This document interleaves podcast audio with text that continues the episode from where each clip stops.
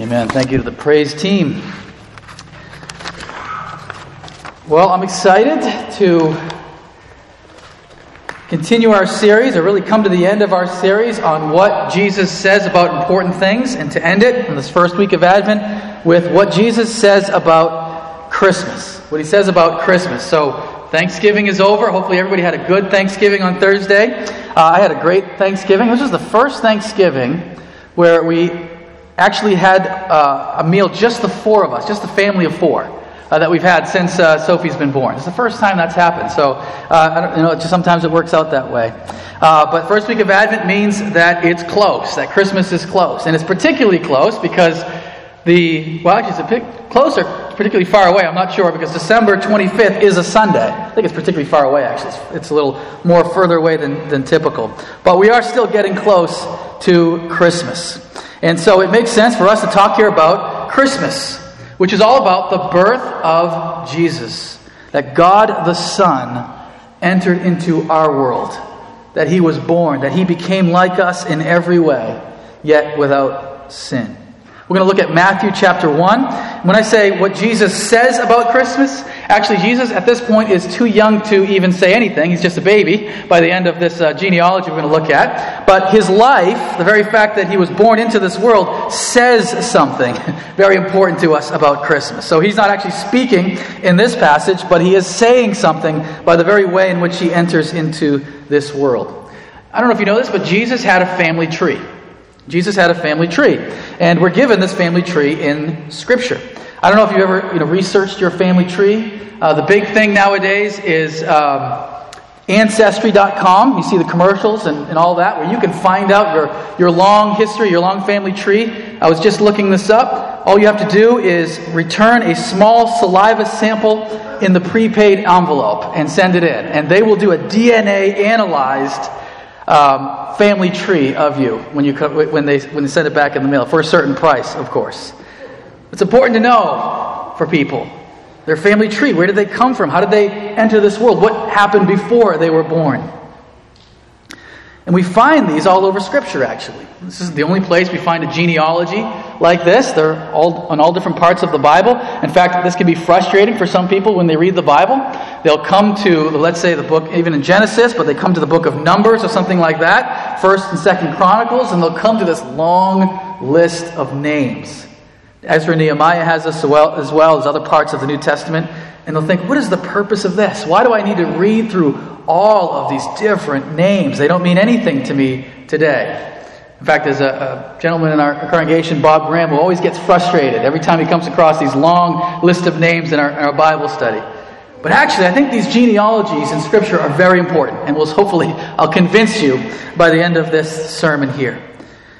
Particularly when it comes to Jesus, what we learn about his background reveals what type of Savior he was going to be. What we learn about his background actually reveals the very type of Savior that he is going to be.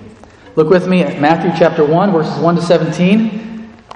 And let me just say, I'm going to do my best trying to read through all of these names, but uh, bear with me a little bit. And we're not going to talk about every individual on this list, of course, but here we go, the beginning of Matthew. The book of the genealogy of Jesus Christ, the son of David, the son of Abraham. Abraham was the father of Isaac, and Isaac the father of Jacob, and Jacob the father of Judah and his brothers, and Judah the father of Perez, and Zerah by Tamar, and Perez the father of Hezron, and Hezron the father of Ram, and Ram the father of Amminadab, and Amminadab, the father of Nahshon. I just thought about how difficult this must be for Kina right now. I don't know if she's spelling these out. Probably not, right? And Nahshon, the father of Salmon, and Salmon, the father of Boaz by Rahab, and Boaz, the father of Obed by Ruth, and Obed, the father of Jesse, and Jesse, the father of David the king.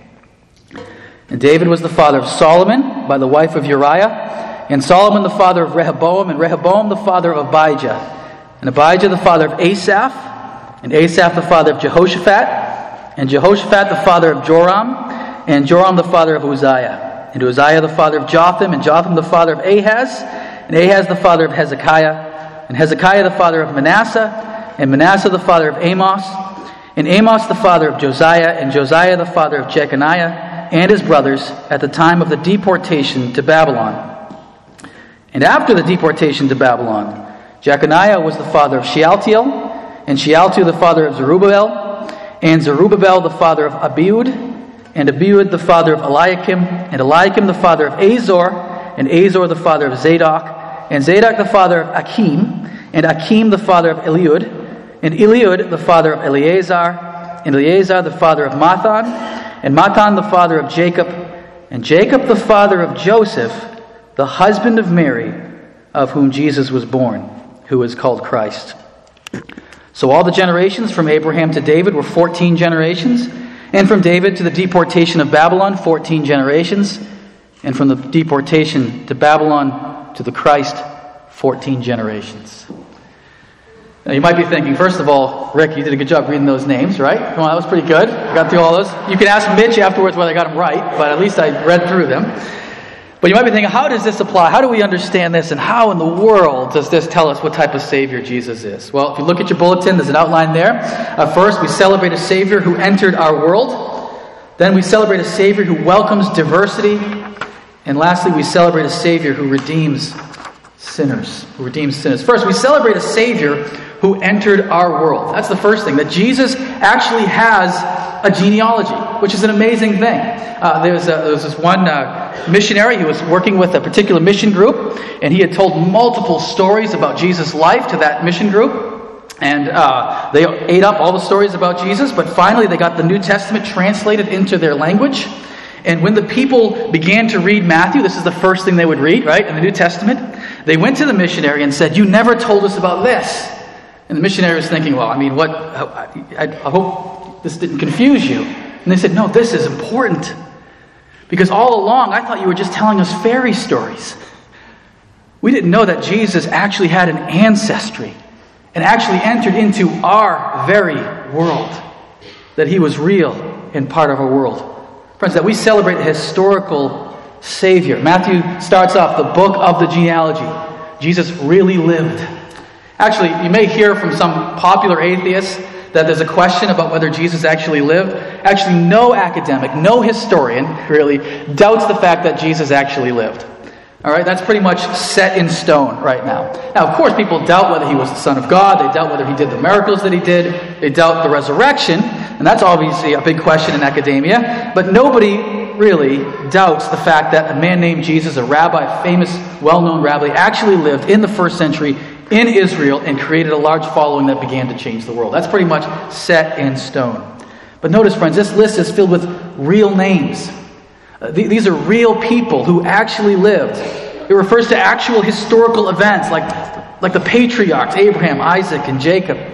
The kingship, actual kings who reigned over Israel. The exile, the deportation from Babylon, which Israel had to be taken from the land by the Babylonians and sent away.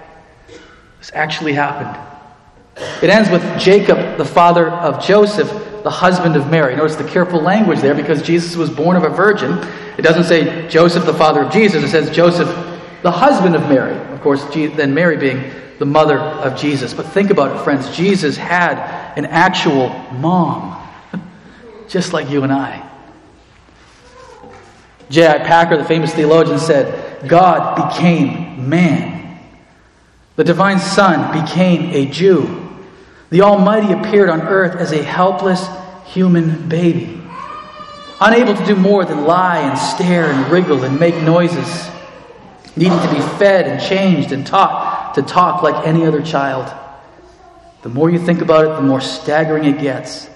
Nothing in fiction is so fantastic as this truth of the incarnation. Jesus entered our world. And friends, this marks out Jesus from so many other legends, of course, in history. Jesus is not a legend. He's not a fairy tale. He's not a myth. He's not like Hercules who entered the underworld and pulled people out of it and that type of thing. He's not like King Arthur, who may have been a historical figure, but all the legends that surround King Arthur pulling the sword from the stone and all that. He was a real man that actually lived in our world. Tolkien, in a conversation, the author of The Lord of the Rings, he was talking to C.S. Lewis who was not a Christian at the time, who was an atheist. And C.S. Lewis said, These are all myths. This whole story about Jesus are myths. And Tolkien said, No, Jack was his name. This is the true myth. This is the myth that all the other myths have pointed to. But this myth actually happened in history. Jesus really did come. He really did die. He really did rise from the dead. This is far more than a legend. Tim Keller, another pastor, theologian, wrote The biblical Christmas texts are accounts of what actually happened in history. They are not Aesop's fables, inspiring examples of how to live well. Many people believe the gospel to be not just uh, to be just another moralizing story, but they could not be more mistaken. The birth of the Son of God into the world is a gospel, good news, an announcement. You don't save yourself.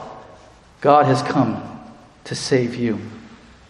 Friend, this is the heart of the Christian faith that God really did enter our world. That it's verifiable. He, he really did have a birth, that he really did live for 33 years. He really did die on a Roman cross. He really did resurrect from the dead.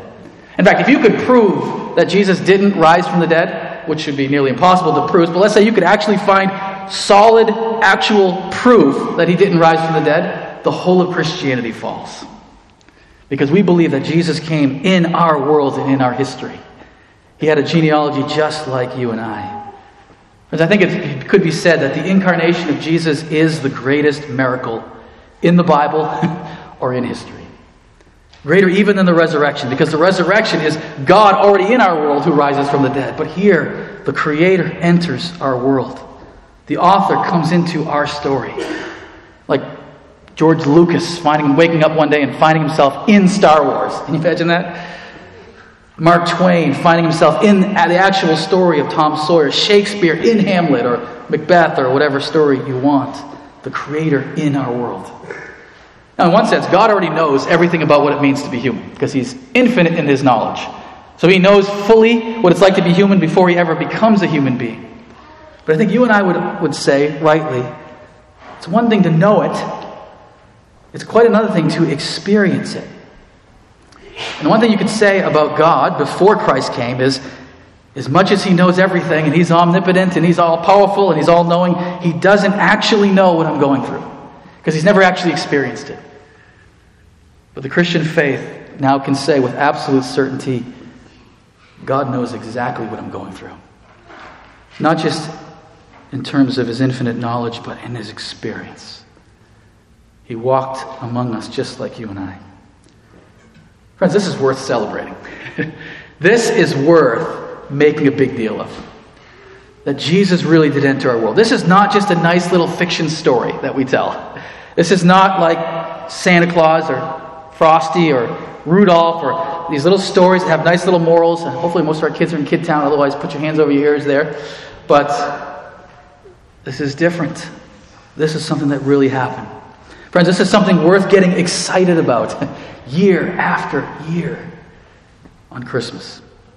It's not just a silly holiday. I didn't realize, you know, there's a lot of, of little holidays, little silly holidays that uh, most people may, may not even be aware of. This was just some of the ones from December. Okay? These are holidays from December. December 5th is Bathtub Party Day.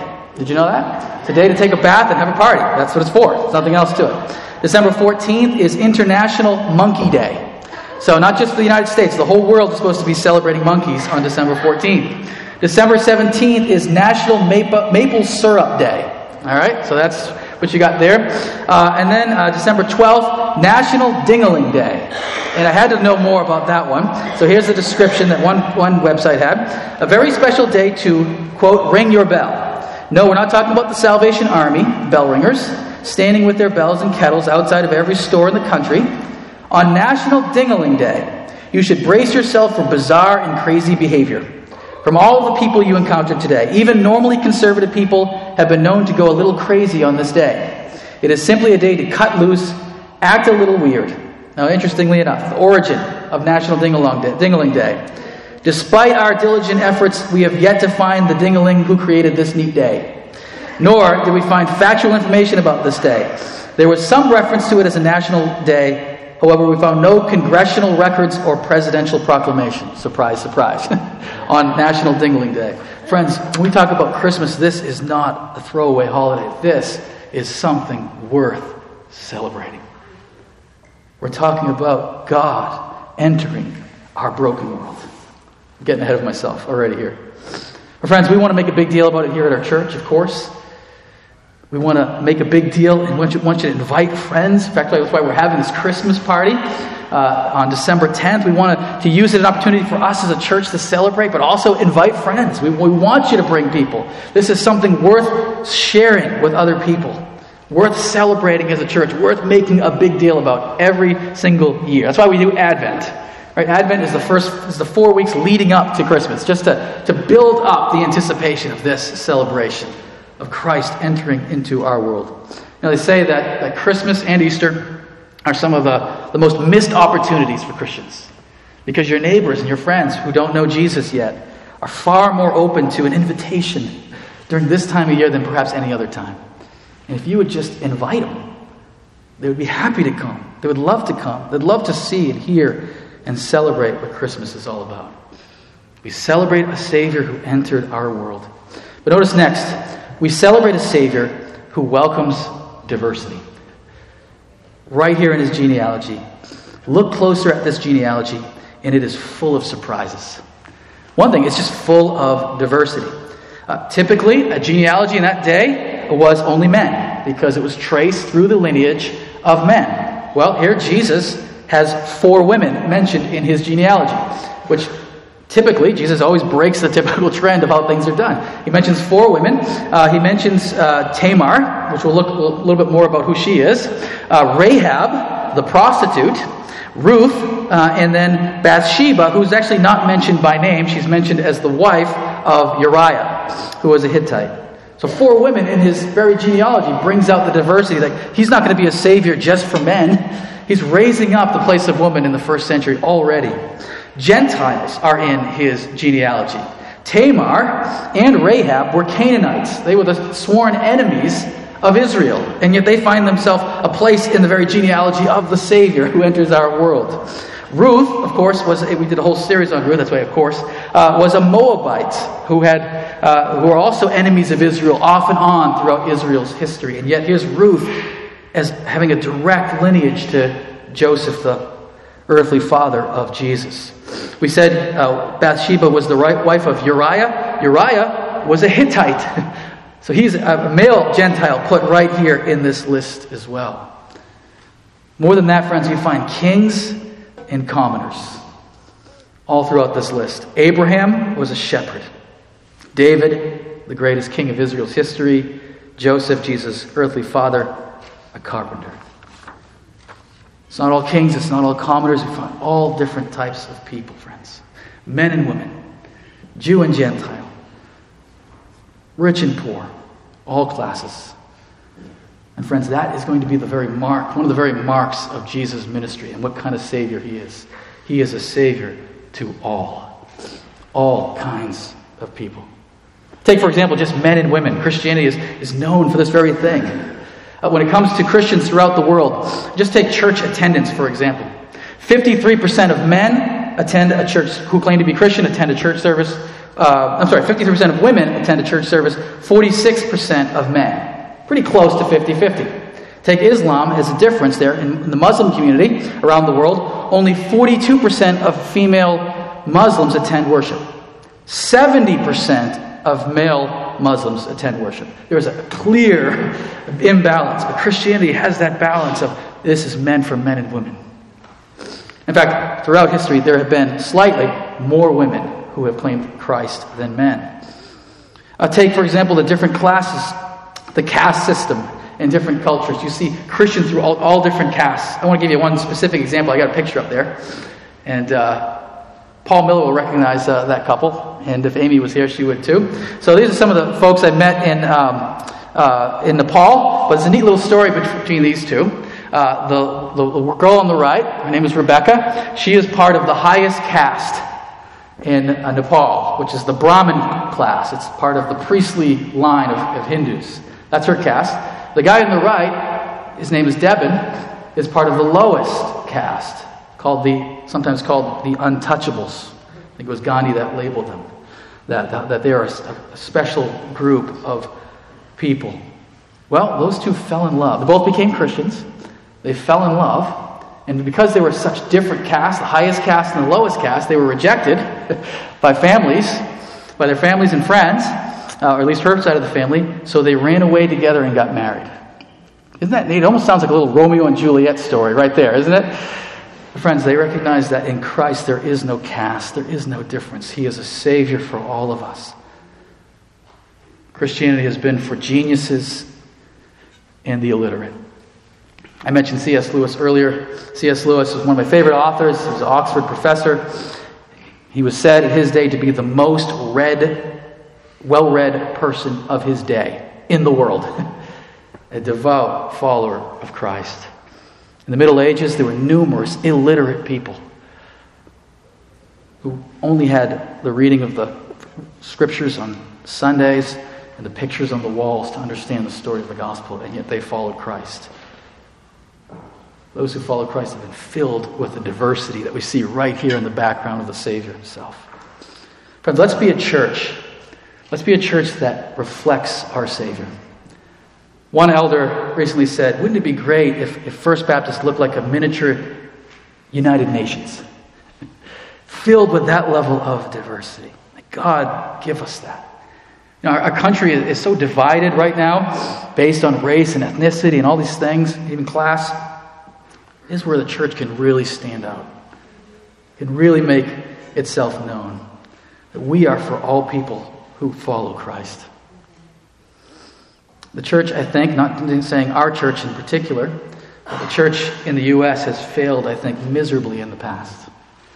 Some people say, I wish we could go back to the 1950s where everything was much better when it came to morality. Not in every area, and not particularly in this area. In the 1950s, you'd be hard pressed to find a church that looks like our church. You would find a church for Anglo Saxon whites, find a church for, for, for African Americans, you find a church for Asians, you'd find a church for Latinos, but you would not see a mix. On Sunday morning, it's been described as the most segregated hour of the week. Our church did stand out in one sense in its history. I don't know if you know this, but we were part of the abolitionist movement. This church took a strong abolitionist stand against slavery in its time, which is great.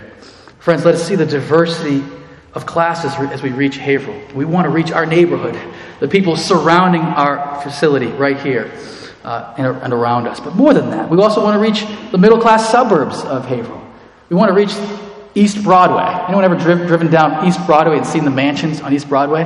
There's one of them for sale if you go to realtor.com for $1.79 million right now. So if you want to buy me a house, I'd be happy to take that one. That's a good one, right? I couldn't even afford the taxes. Never mind. Don't even buy it for me. Uh, but whoever lives in those houses, we want to reach them for Jesus too. It's indiscriminate. I heard from a recently overheard a conversation where a pastor was saying, "Well, we see in Scripture that God clearly favors the poor." Wrong. Actually, the Torah explicitly forbids that. Exodus 23. Do not show favoritism to the poor in a lawsuit. There is equality. and Christ is a Savior for all types of people, that we're all sinners in need of a Savior. We celebrate a Savior who comes and welcomes diversity. But more than that, look at the third section here. We celebrate a Savior who redeems sinners. This is perhaps the most shocking part, I think, as we look at his genealogy. The most surprising is the shady characters that are in this genealogy. You may not recognize this, you may not know the story behind many of these people, but you want to talk about a dysfunctional family tree? this is a dysfunctional family tree. I mentioned Tamar. I'll tell you a little bit more about Tamar. Uh, so, Tamar was a Canaanite. She was married to Judah's son, and uh, he died. Judah's son died. So, he gave Judah's, uh, his, his son's brother to Tamar, which was typical in that day. That's, you know. But he died, and there were no kids. And he had a third son. And Judah said, I'm not going to give my third son to this woman because I don't want to have him die. Maybe there's something wrong with this woman. Maybe she's cursed. So he was unwilling to give his third son to Tamar. So Tamar decided to take this under her own hands, and she decided to dress like a prostitute and entice her father in law. like said, the kids are upstairs, right? Entice her father in law to sleep with her. She gets pregnant, He doesn't know that it was actually her because she dressed and disguised as a prostitute until she is, he is, finds out she's pregnant and he is ready to kill her for being unfaithful, even as a, a widow. And before he does so, she reveals to him that she, he indeed is the very father. And that is the line that Christ comes from. More than that, you guys know the story of David and Bathsheba. Bathsheba was married to another man, Uriah the Hittite. Uriah the Hittite was one of David's most faithful soldiers. In fact, it talks about David's most faithful, faithful soldiers, and Uriah is, is listed as one of the most faithful in that very list. Well, David saw Bathsheba, this beautiful uh, woman, and he said, You know what? I think I want her for myself. So, what did he do? He took her, and oops, he got her pregnant as well. Got to cover this up. He brings Uriah back from the war and says, Go back home, Uriah. And Uriah says, I can't go back home. I can't go and be with my wife when all my fellow soldiers are out there on the battlefield. And so, what does he do? He tries to get Uriah drunk, has a little party with him, and then tries to send him home. But Uriah is just too faithful to David, too faithful to Israel. So he lays down on his own front steps and he falls asleep there. So David says, Okay, now I'm really stuck. Everyone's going to think Bathsheba is unfaithful, probably kill her, even if they don't recognize that I'm the father. So, what am I going to do? He writes a letter to his commander and says, I want you to take Uriah, put him in the front of the battle, make sure he doesn't come home. He seals it and hands it to Uriah to carry himself to the battlefield, unknowing what's in it, carrying his own death note.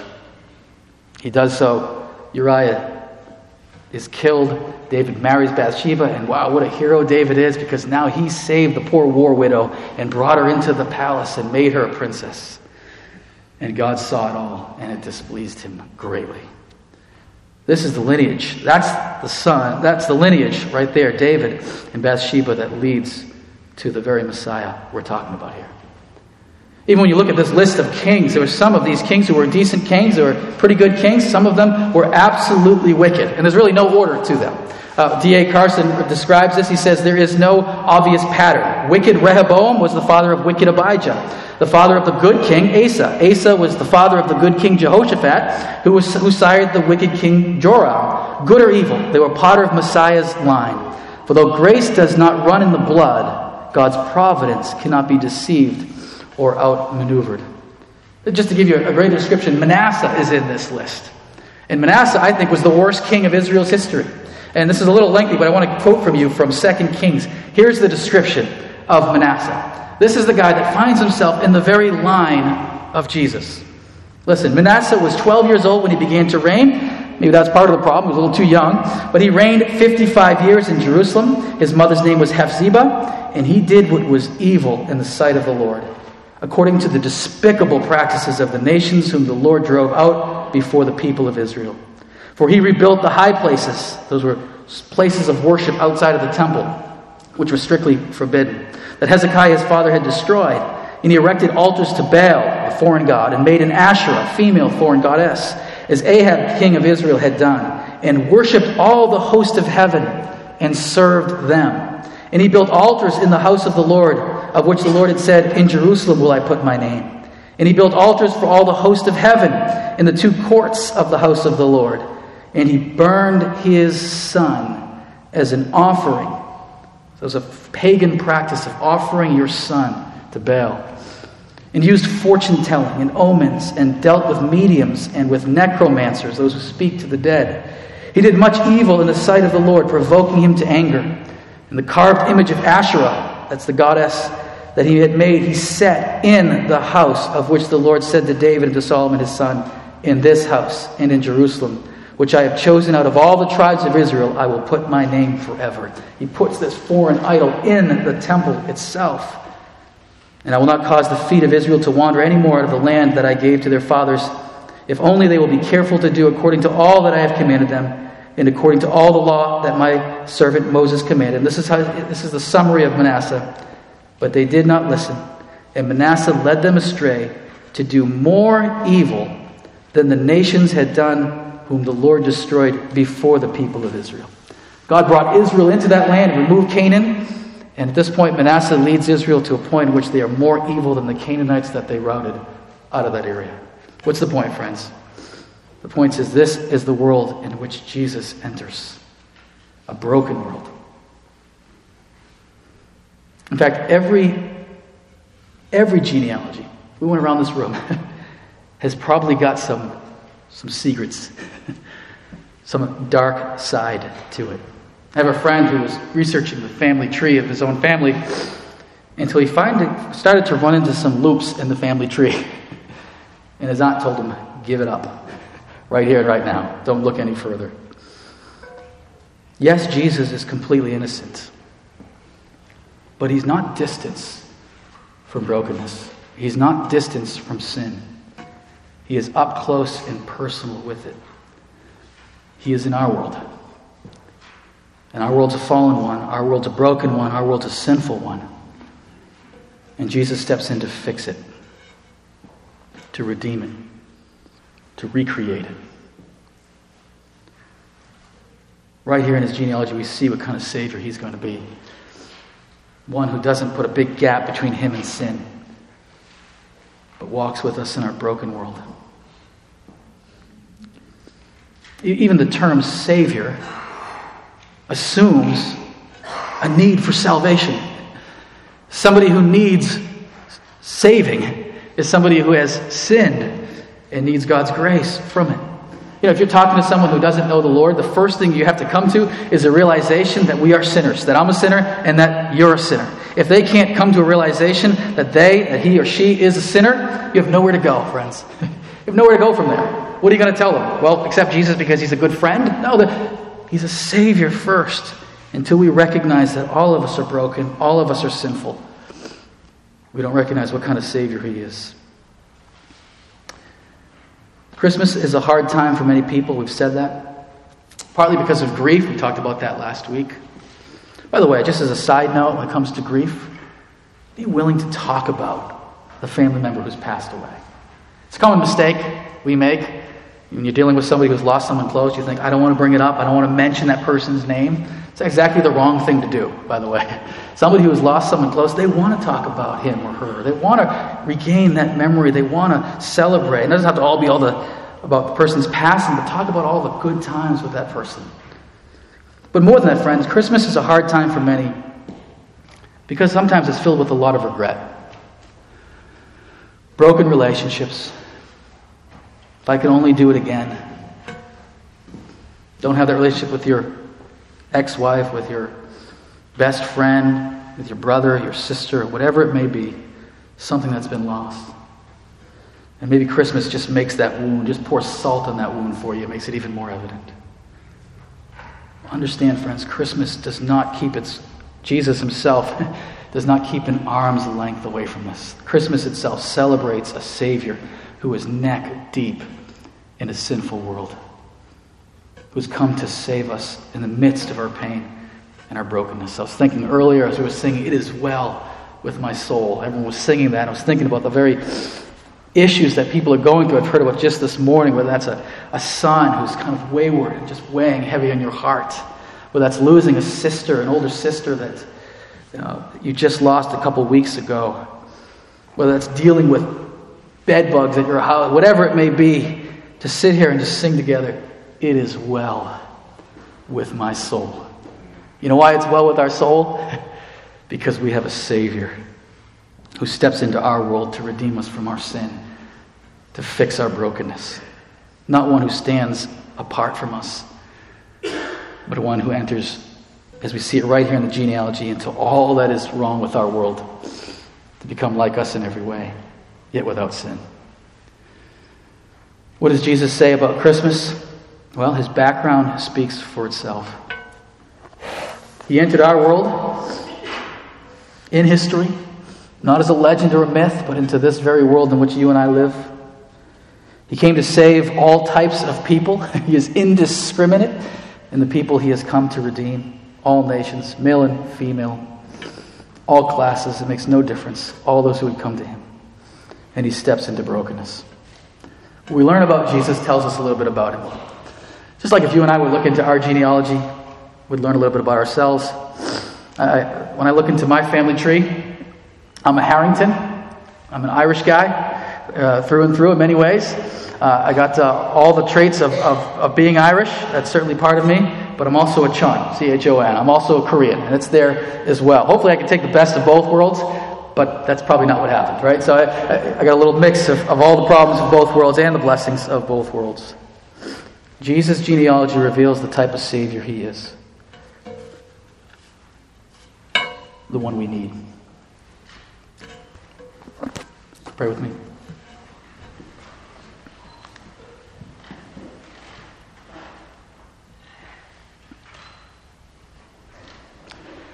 Our gracious Heavenly Father, we thank you so much for what we get to celebrate on Christmas. Not a neat little story about being nice and taking care of your neighbor. Those are good things to do, of course. But about a Savior who has come into our broken world to redeem sinners like us. Father, I don't know what anyone, everyone here is going through. I know what some are going through, but I don't know what everyone's going through. Maybe there is feelings of guilt and regret that become more and more evident, broken relationships with family or friends or whatever it may be. Help them to recognize, help them to see that this, our Savior, has come just for people like you. He never stands apart from sinners. Indeed, Lord, He is the friend of sinners. But He didn't come just to befriend us, Lord. He came to redeem us. And He does so on the cross of Christ, in which He takes our place. That He who knew no sin became sin for us, so that we might become the righteousness of God. Lord, I pray that we would make the most of this Christmas. Would be a good witness to our neighbors and friends, would invite them, encourage them, tell them what Christmas is really all about, and invite them to celebrate with us. That Jesus welcomes everyone who would come and put their faith in him. And Lord, let us as a church family celebrate this big time. this is not a, a small little holiday like celebrating bathtubs or maple syrup. This is about what really matters. This is about our Savior in our world. We thank you in Jesus' name. Amen. Amen.